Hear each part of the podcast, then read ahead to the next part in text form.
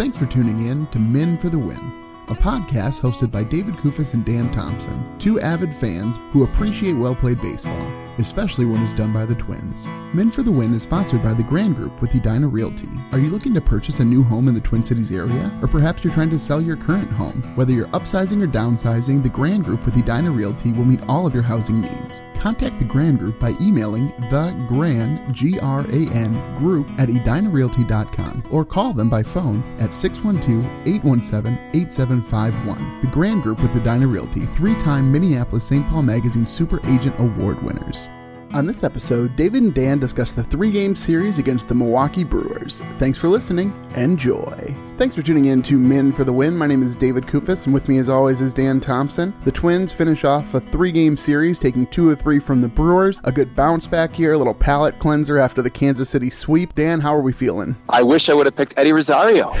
this was this was the week I should have picked him. And and it's one of those things where you don't always want to pick the same. I feel like I've been talking about him enough, and then there he goes. It would have been a series. Yes, it definitely would have fit in well here. It was a decent series, two wins, I'll take it. However, it does feel like that third game was definitely in our grasp. Let's not waste any time. We can jump right into game one. We have our hero on the mound, Mr. Randy Dobnak. Absolutely just throwing heat from the mound here. Well, maybe not heat, but making guys miss, Dan Thompson. What do you think about Mr. Dobnak's performance? It's amazing. He's he's really the ace of the staff right now. Like he's the guy that you can count on when when guys like Berrios are looking very hittable. Yes, very accurate here. I mean, it, it's kind of a two man race for the lead guy out of, for starting pitching. We have Maeda and Dobnak are both really shining here. Maeda, let's see here, he got through five innings, only gave up one run, and then turned it over to the bullpen. And I kind of think that this game one was a bit of a let's call it like a template for how games that the Twins perform well in should go. So the starter gives you five to six innings, then you give the ball over to May, Duffy, Romo, and Rogers. No, and it was it was interesting because we hadn't seen any of those guys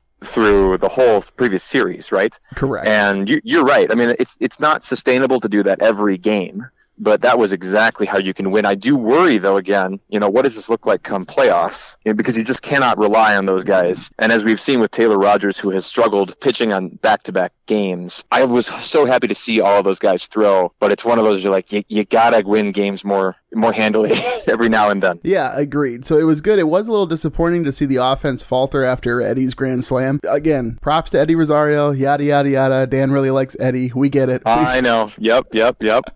we get it. But it is it is a little disconcerting that in, in game one here they put up four runs in the third and then that was it. They couldn't put any more runs on the board. Yeah, I was pretty surprised by that, and it shows you you cannot sit on their laurels. And I, I saw a stat too that the Twins have scored a lot of runs in those first three innings, but they've really struggled in the last three innings. And I think they mm-hmm. haven't had to have a lot of comebacks yet this year. But you would like to see them tacking on runs late in the, late in the game just to keep it out of reach. Yeah, absolutely. And like I I still can't get over that pitch that Eddie hit out. What was the pitcher? It's Eddie Rosario. Throw the first ball out of the zone. What are you doing? Middle, middle? What do you think Eddie Rosario is going to do with that with the bases loaded? Right. You throw him a, a changeup or a curve ball, if you got one, out of the zone, right? Something that's going to look meaty and then doesn't end up in the zone. You, you cannot give him a pitch like that. No, and I mean he's so he he can get amped up so much that it's like that's a perfect opportunity to throw something out of the zone to make him throw something to, to swing at it. So I Right.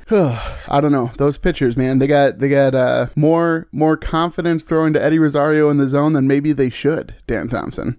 I agree. Maybe they maybe they haven't listened to our podcast. That's the problem. I think that's really the problem. well, it's all those fans that I've been isolating, making fun of the Royals and whatnot. Exactly, exactly.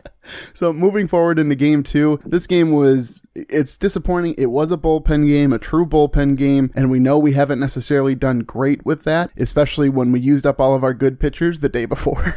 um, but Right, uh, right. So the Twins lose this one in kind of heartbreaking fashion, six to four. Rogers again struggling. He comes into the eighth, back to back innings or back to back games. Excuse me. I don't know exactly what was going through the mind of uh, Mr. Rocco Baldelli as far as bringing in Rogers in the eighth. And I, yeah, I just have a lot of questions about how the end of that game was managed. Dan. Well, I, I don't mind when you bring one of your closers in in the eighth in a tie game, simply because it, it functionally is it's a it's almost a save situation. You need the hold there as much as you would normally need a save, right? You don't want to Yeah, up any runs. Let me let me just say though, I'm not saying that I have a problem problem with bringing him in in the eighth. I have a problem bringing him in because he pitched the day before. Sorry, continue. Oh, totally, totally. And I and I think you have to have some faith in the other arms in your bullpen. I agree. I think he should not have come in there. Unfortunately, he did, and we have seen that much too often with Rogers. And I don't know why that is. You know, why does he struggle that second start? And I should say that second appearance. Well, and it's just, it's amazing to me because Twitter was just, people were going crazy saying, why are you bringing in Rogers? He clearly struggles pitching back to back days. And it's like, if Twitter knows that, why doesn't the manager of the Twins know that, Dan? You would think so. You would think maybe he's not on the Twitter, right? maybe he's not. Um, that being said, Polanco had a pretty decent game and, and Rosario did as well, but it was just disappointing to lose that game four to six. And again, no more runs put up after the third inning, Dan. Yep. And it was, was the problem with games one and two. It was at least nice to win one of them given that circumstance. But yeah, you do want to pile it on, and that's what they did in game three, right? They finally did that, just adding more and more runs. Yeah, I mean the, the the kind of lone bright spot here in game two is Buxton is really really starting to come out as, out of his shell a little bit and getting back to be that player who we who we know he can be. I saw the stats on Twitter. I mean, he's been outstanding really since a slow start. He's really found himself. And Aaron Gleeman had a really good piece on the Athletic uh, today just about how Buxton has adjusted in the outfield. And I got to think that if he's feeling better defensively, if he's feeling because he's starting now, I think it was 330 feet is his average starting spot, which is 17 feet more than he was when he won the Gold Glove in 2017. And you got to think if his confidence is there on defense, that he is going to be safe out there, um, that he's perhaps not so self conscious about running into a wall and hurting himself. And maybe he never was, but I just think defense feeds offense. When you're comfortable in the field, you're going to be more comfortable at the plate. Yeah, there were a couple of, of questions about the way that the outfield is designed at Miller Park and that the warning track design is a little bit wonky for, for players to get used to specifically in left field. So you do wonder on a couple of those plays if that played into it at all.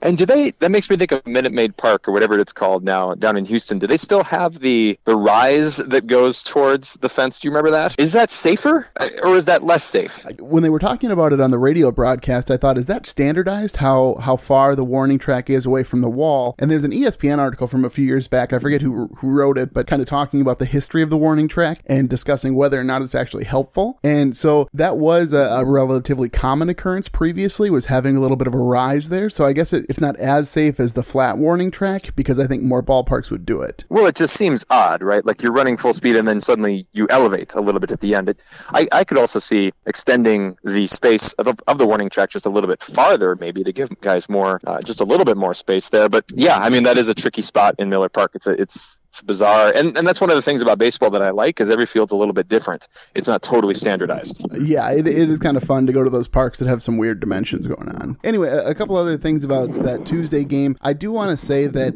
it really started to seem that in this game players have starting to see the ball a little better even if they're not getting hits. And so i think this was kind of a turning point. Even though they lost the game i think a lot of good things came from it Totally. And we saw with the explosion for 12 runs in the next day, I, I think that the bats have come around at least uh, from the slump that they had in the previous series. Yeah, I mean, I just noticed Rosario, again, he's been more patient all year. And specifically in this game, he looked very patient until his last at bat of the game, uh, which was a little disappointing that he couldn't bring the patient Eddie up to the plate and not the guy who will swing at anything the patient Eddie. I don't know if he's. Can we call? I'm not sure. There's a, a totally patient Eddie yet, but well, it's definitely in degrees, right? The degree of yes. patience that Eddie is now is far more patient than Eddie has been in any year previous. And that's what's fun about watching this Twins team is that the maturity of these young guys is really coming in, right? Buxton being more mature about his approach in the outfield, Rosario at the plate. I don't know about Miguel Sano yet entirely. Uh, his swing and miss rate is still pretty high, but man, when he makes contact, it is just beautiful. It, it is. He really hits the ball hard. You just hope that he can hit the ball hard more often. Yes, or just not even hard all the time. Just hit the ball. Just hit. That's that's, that's really what I just, want. Just don't like, strike out. Yeah. Like he's not Luis Arraez. I get that, but like when's the last time Miguel had like a looping single to to left, right? I, I don't he think he knows how to do that. I don't think that's that's something that he's been trained to do, Dan. Would that detract from him otherwise? I mean, would that be something that if he was able to do that would actually make him less effective? No, I think it would make him more effective, but I think we'd certainly see his hard hit percentage go way down. So so I wonder is he is he gleaning anything from Nelson Cruz? I think I know that that was much ballyhooed last year. Yeah, I I think so. I think that's probably a really good relationship, and I would hope that Cruz is showing Sano in some of the ways that he could improve at the plate. There were a couple of games back where Cruz hit a double. And the way that he hit the double is that he, you know, typically batters will have their hands together on the end of the bat. If you want to kind of swing up your bat speed, sometimes they'll separate the hands. Cruz Right. did that mid at bat and he got a double. And it's like that sort of baseball acumen and IQ. I don't know how much of that you can train, but man, you really hope that Cruz is kind of putting the screws to Sano to be like, hey man, here's some tips and tricks about how to get those hits, even if you're not going to be able to hit at 120 miles an hour. I sure hope so because if he could be a little bit less strikeout prone, that would be they would go a long way toward his eventual legacy as a twin um, and just his longevity as a hitter in the league. I I hope you don't mean legacies, and we're going to look back on these Sano Yeah. years as just fantastic. Maybe that was too much, but uh, I don't want him to be Adam Dunn. Yes, you know, Um, and- and I don't know that he is Adam Dunn, the great Cincinnati Red. I believe there's another Reds reference for us.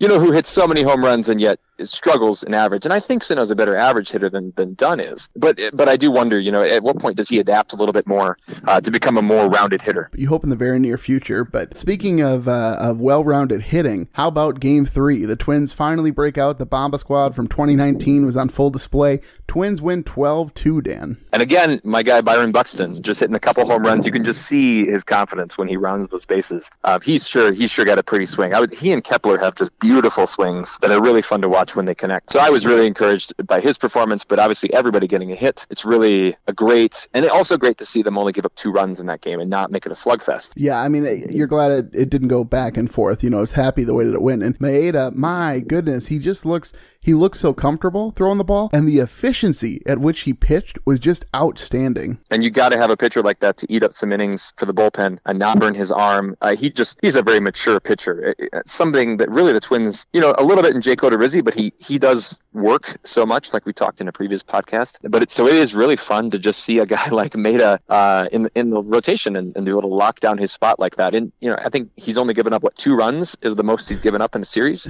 uh, in a start. And and truly, if this game was closer, I think it's possible he gets pulled in the sixth there when he got into a little bit of trouble. It'd be hard to say though because most of your guys who pitched the day before probably aren't going to be available. So maybe they let him they let him stay out there a little bit longer. But you could tell even when he got pulled, he was a little frustrated that he got pulled. He wanted to stay out there and finish the inning in the seventh there. And there's another win, and, and really nice to get a road win, to win a road series like that. Just uh, important after that debacle in Kansas City. Yeah, I mean, it would have been great to bounce back with a sweep, but again, because we didn't have a traditional starter in game two, it's kind of the same thing that I think we fell into in, in the last time we had to do a bullpen game is obviously the Twins have a much better shot of winning the game if they have a traditional starter who can give you five to six innings at a minimum. Absolutely. So we can uh, give a brief recap here of Puckett's picks. First series where we had this as our segment, and Dan, you ran away with it. Polanco comes away with seven points. Kepler, well, Kepler, Kepler's total is negative two. Dan, it wasn't. Uh, was it that bad? I know he didn't play that third game. he I was didn't play the third game. He struck out. It's ugh, it's not good. It was not fun calculating those points. But again, just to refresh everybody on the rules here, it's one point per base, one point per RBI, one point per stolen base, and then it's negative one point for error in the outfield, negative one point for caught stealing, and negative one point per strikeout. I like it. I, I'm, I'm really proud of Jorge. He clearly he clearly heard that I had him this week. I don't know. I mean, what I don't know what happened to Kepler. Yeah, it it- looked great. It was rough. Yeah, I mean, he got a hit in the first game, but that was about it. And then resting out the third game, maybe he was just tired, and Rocco wanted to give him a day off. So I don't blame him, but that's what we got. You got to get to think about that, right? The rest days. Yeah, absolutely. So let's move here forward. Uh, let's jump into Beast versus Bench. Okay, Mr. Thompson, tell me a little bit who is your Beast for the Milwaukee series? It's got to be Eddie Rosario with that grand slam um, and just kind of carrying the offense early. Uh, I love how he looks at the plate. I, I would also consider Byron Buxton, but anytime you get a grand slam, you're a beast for me. Yeah, I think that's not a bad call. I, you know, I'm doing everything in my power to not have to name Eddie Rosario a beast again. Um, and I, thi- Understandable. I think I can make a decent argument though that I am going to go with Byron Buxton because of the role that he played. Game 2, I realize it was a loss, but just to get on base and try and get something going, very helpful. And then game 3, two home runs. The guy is just he seems like he's seeing the ball really well. I'm going to go with Byron Buxton as my beast because one, I think he deserves it, and two, he's not Eddie Rosario. Exactly. Well, I understand both of those reasons. That makes sense. And then this is where it gets a little bit more difficult, Dan. Who's on your bench? I'm going to pick Taylor Rogers this week. I think, given the fact that it was a 4 4 game, uh, and we talked about this a bit earlier already, but he, you didn't need to bring him in, and he already has a track record of struggling on those second games. So I would say Taylor Rogers should have sat down. You got to hope that somebody else in your bullpen can get three outs without giving up any runs there. Yeah, I can't disagree with you here. I had Rogers down as my bench as well, which is so disappointing because of I don't know how much of this can be put at his feet. Granted, he's the one throwing the pitches, but at the same time, Rocco's got to know. Look at the stats from last year. This guy does not pitch well when he goes back to back.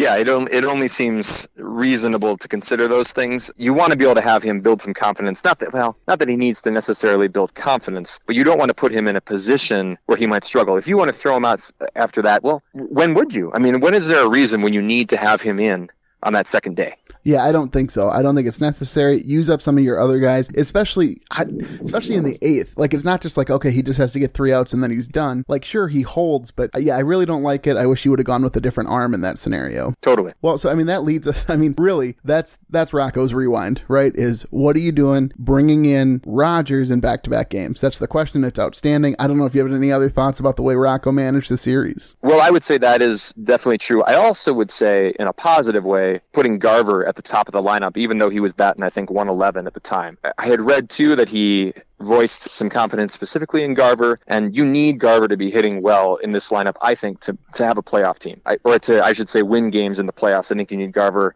on track. So that was really encouraging. Um, I, I appreciate the way that he manages with those positive. He wants his players to thrive, right? I don't think he punishes players it, by putting them in a weird spot in the batting order. So that was cool to see that. Yeah, it does kind of give give Garver, I would think, a boost of confidence, and he certainly shined in that position, going three for six. Not a bad day. Absolutely. So props to Rocco on that move. Wonderful. Well, let's move forward here to our Minnesota moment. Dan, give me your Minnesota moment of the series. Ooh, the Minnesota moment of the series to me has got to be Eddie Rosario's grand slam. How great is it to have Eddie step up in a big moment and really, I mean, the the huge hit of that game, and not necessarily the huge hit of the series, but I would think it's it's the most important hit of the series, right? Because it was the most consequential moment in that game, and it did. The, the lead held up after that. So I'm going to say the grand slam from Eddie Rosario. Yeah, I thought you might. Um, which I guess. real shocking. But no, I'm actually going to go with the fifth inning in Game Three. I'm going to go with Buxton's home run in in uh, in that fifth inning. I think that that was very important for the Twins to realize that it's that it is legal to score runs after the third inning. Yeah, so, like, it is. I do think that obviously I'm joking, but there's there's a note of sincerity here in that as soon as that run came in in the fifth inning, it just really started to snowball. And so to put up more runs in that fifth inning and realize that hey guys, we shouldn't just score some runs and then coast. We can still pile on. I think it was a good boost for this Twins team and help them to realize that, hey, we're the Bomba squad. It's time we start showing it. Absolutely. Moving forward here to Mauer's musings, Dan. What are the outstanding questions or pontifications you have about this team? Well, I do wonder, you know, what's going to happen with guys like Luis Arraez and Mitch Garver? Are they going to have, are they going to return to the form that they had last year, or is this just going to be a down year for them? Uh, because I worry, you know, it, this team needs those two guys to be really effective to be able to, again, I think make a playoff run. I was encouraged by Garver, but we're still looking at Luis Arraez and wondering, you know, where's the guy who we we talked about maybe hitting 400? Yeah, it's a fair question, but I mean, he did start to look a little bit more like himself, especially in this third game. It is hard to say a little bit though, because it's like, is it just that everyone was in such a good mood it kind of helped him relax, or maybe he's getting healthy and his knee his knee is bothering him less than it was uh, prior to this game. But yeah, going two for four really looked like he knew what he was doing at the plate, and th- he did have one strikeout in game three, but that strikeout, the the ball that he got called out on was not a strike. So I, it was you know there were there were a lot of complaints from game two. Uh, Jerry Meals was the umpire behind the plate, and he it was horrendous. You can go and you can look at the the strikes called and the balls, and it's just it's ridiculously in favor of the Brewers. Really disappointing. Not a lot we can do there. We can have the discussion about an electronic strike zone on a later episode, but one of those things where Arraez did look more like himself, and it should be noted his strikeout there in the third game, I don't think should have been a strikeout. Well, and I hope that that encouragement continues, and I hope he has another good series coming up. Absolutely. So my my little musing here, it, it's a big outstanding question when we don't have a healthy rotation. Are the Twins capable of winning a bullpen game? Because so far they haven't been able to put it together on those games where we don't have a traditional starter running. And I hope that they don't need to have another bullpen game too too often, right? Because you got to hope that Rich Hill comes back soon. But yeah, that's a question. I think that's a fair question. Yeah, it's a concern, and hopefully we can see it resolved shortly when we have what we what we hope will be a full rotation. And and Rich Hill was talking about how, he, and this is in in the Athletic again, you know, where uh, he's even lobbying his teammates to say how good he looks. So I, I'm encouraged by the fact that he really wants to come back, but wanting to come back and actually being ready are two very different things. Well, yeah, I think most players want to be ready at all times times, right? And they'll say they're ready just to get in the game, but I mean, they really got to trust in their training staff. We don't want him to get further injured than he already is. We want him to be healthy, and and hopefully, once we get to those postseasons, those postseason series, he can make a couple of starts. Absolutely. They'll need him. The series grade, Mr. Thompson. I went back and forth on this one. I don't really know what what kind of grade are you giving this this series against the Brewers? I think a B minus because of the blown situation there in the second game and the way that their offense sputtered. I am though impressed at the way that the pitchers held them in two games. They held them to two runs, mm-hmm. but I think you need to find a way to win that game in in game two. Yeah, I, I'm in agreement with you here. Actually, I gave them a B. I gave them a little bit higher grade than you did, and part of that's because I'm always going to be a little bit kinder as far as the grade is concerned when you don't have a traditional starter available to you. I think there's got to be a little bit of grace giving there, even if I'm not a fan of it. I'm going to go ahead and give them a B. I think that they did the best with what they could. Again, more runs scored is, is definitely, um, there's an appetite for that, and you hope they can continue to do that like they did in game three. But for the series, I'll give them a B. Took two of three, not at home, had to do a bullpen game. I'll, I'll give that student a B any day of the week, I think. Fair enough. I, I think that's fair. You make a good point. And they were on the road exactly. to win a series on the road against a rival. Yes, yes. And and a team that we're not really quite sure what the Brewers are. I mean, they seem like they could they could be they, they could play a role in the postseason this season, absolutely. They have some veterans, and I think that if there's a team that can turn it around, I think the Brewers are certainly a candidate. Yeah, you would think so. So moving forward here, last segment, Dan Puckett's picks against Kansas City. Now I lost, so as the rules dictate, which I'm making up on the spot, I get to choose first. So I don't know. I'm so nervous about this pick. I am going to go with Byron Buxton. I do think that he can continue what he's done in the Brewers series. Byron Buxton is my Puckett's pick for the Kansas City series. And I'm going to go with Nelson Cruz. I think that he's going to have a big series. I think that they they recognize how poorly that they played last series against Kansas City, and Nelson Cruz is going to be the one to carry them. Uh, even with though he's not going to have any stolen bases, he is going to get enough points to win me Puckett's pick. He did. He was pretty quiet in this series, so I, I don't think that's a bad pick. You can only keep Nelson Cruz quiet for so long. I mean, that guy exactly. that guy is going to get some hits most certainly. And I hope it's these next few days in Kansas City. are they back home? Sorry, they're back in Minnesota. Nope, they're back in home. They? Yeah, yeah, yeah. Okay. They are. So oh. back in back at home, Nelson Cruz. Let's take two home runs in the series for my win. Well, I think that'll wrap up this episode. Thanks so much for listening, folks. We'll be back here after the Kansas City series on Monday to discuss that four game series and my first win with Buxton. He's going to score, oh, I don't know, 10 to 15 points during this four game series with Kansas City. I can feel it. I can feel it, Dan. I mean, I do love Buxton. I wouldn't be sad if you won. That if, if you win, I think the series uh, is maybe even a sweep for the Twins. Ooh, here's to hoping. Well, folks, yeah. thanks so much for listening here again. We'll be back next Monday. Uh, as always, go Twins. That'll wrap up another episode of Men for the Win, a podcast hosted by David Kufis and Dan Thompson, two avid fans who appreciate well played baseball, especially when it's done by the Twins. Thanks so much for listening, and as always, go Twins.